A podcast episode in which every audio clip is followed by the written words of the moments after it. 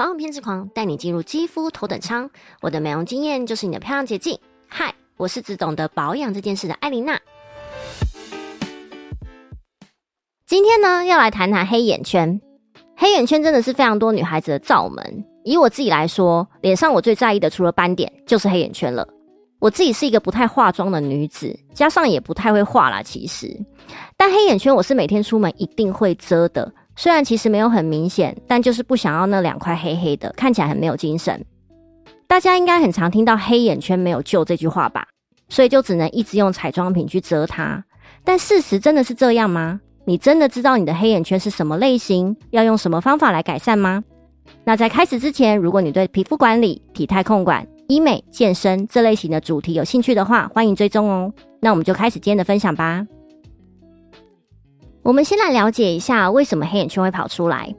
我们的眼皮每天要眨动一万次以上，而且这边的皮肤特别薄，皮下组织也很少，但分布在这边的血管却很多，所以会让皮下的血流颜色特别容易呈现出来。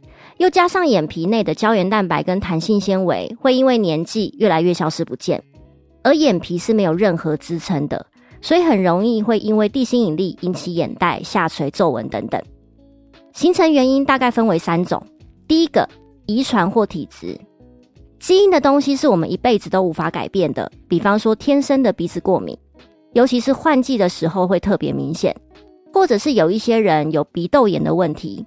这类型的黑眼圈，大部分是上下眼皮都会有色素沉淀的问题，只是深或浅而已。这类型的人，他鼻腔黏膜的神经会特别发达。接触到过敏源后，鼻腔黏膜就会充血肿胀，会容易有鼻塞或头胀痛的感觉。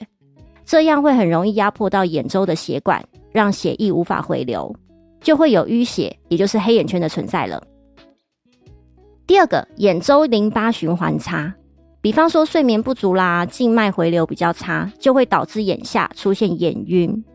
又因为循环代谢比较差的关系，很容易夹带着水肿、泡泡眼的问题。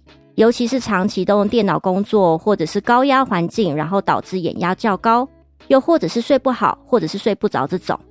其实现代的人蛮多都是这个问题，当然也有可能是多种原因导致的。第三个，清洁没有做好。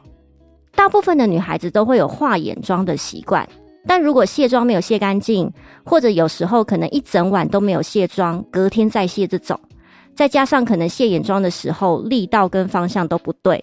过度搓揉等等，那些彩妆品里的色素就会沉淀在眼下里。两三天你可能不会有什么感觉，等到你发现了眼下的黑眼圈已经很大一块，而且沉淀很久了。那我们了解完黑眼圈形成的原因之后，那来讲讲有哪些种类跟可以怎么改善吧。第一种，色素型的黑眼圈，过敏体质、卸妆没卸干净、防晒没做好，这种慢性刺激导致的黑眼圈类型。这种类型呢，可以擦维生素 A、C 的眼霜，或者使用有 A 酸的产品来代谢。但使用酸类产品，建议先从低浓度开始，以防过敏或者更严重的色素沉淀哦。第二种血管型的黑眼圈，像是睡眠不足、熬夜、眼压较高、鼻子过敏这种的眼周循环代谢交叉，会让眼周的肌肤缺氧，通常会有点像淤青的颜色。这些都是属于急性的黑眼圈。除了平常可以热敷帮眼周按摩之外，也可以使用像是维生素 K 的眼霜来维持皮下的微血管循环。第三种皱纹型的黑眼圈，日晒老化、皮肤干燥会很容易让眼下有细纹，而纹路的皱褶就会形成阴影。这种类型的黑眼圈在上妆之后会比较容易卡粉，那这个时候就可以使用维生素 E、B 五成分的眼霜，加强眼下的保湿度。让纹路变淡。第四种眼袋型的黑眼圈，因为老化、眼下脂肪往下掉导致的眼袋，或者是泪沟加眼袋两种的结构型。坦白说，靠擦保养品是不太可能改善，这些都需要搭配眼袋回填脂肪的手术。但如果说是水肿型的，可以擦有含咖啡因的眼霜，它会为皮肤注入张力，可以促进微循环。就可以代谢浮肿的黑眼圈哦。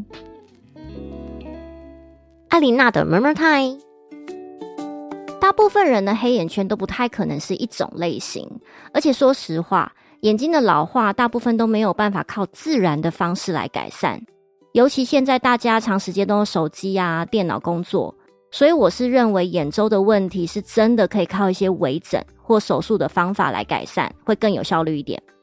像是内开眼袋，再把脂肪抽出回填泪沟，就是一个很好的选择。那之后再跟大家分享眼袋是怎么做的。如果不敢手术的，也可以打一些像是童颜针、小分子的玻尿酸等等来改善。那平常就用对的眼霜产品来维持就可以喽。大家也可以看一下镜子，观察一下自己的黑眼圈是什么类型，那适合什么样的眼霜。如果你还有黑眼圈的其他问题，也可以透过评论或者是留言让我知道哦，或是透过留言跟我说你的黑眼圈是长什么样子的，我也可以帮你分析适合你的眼霜哦。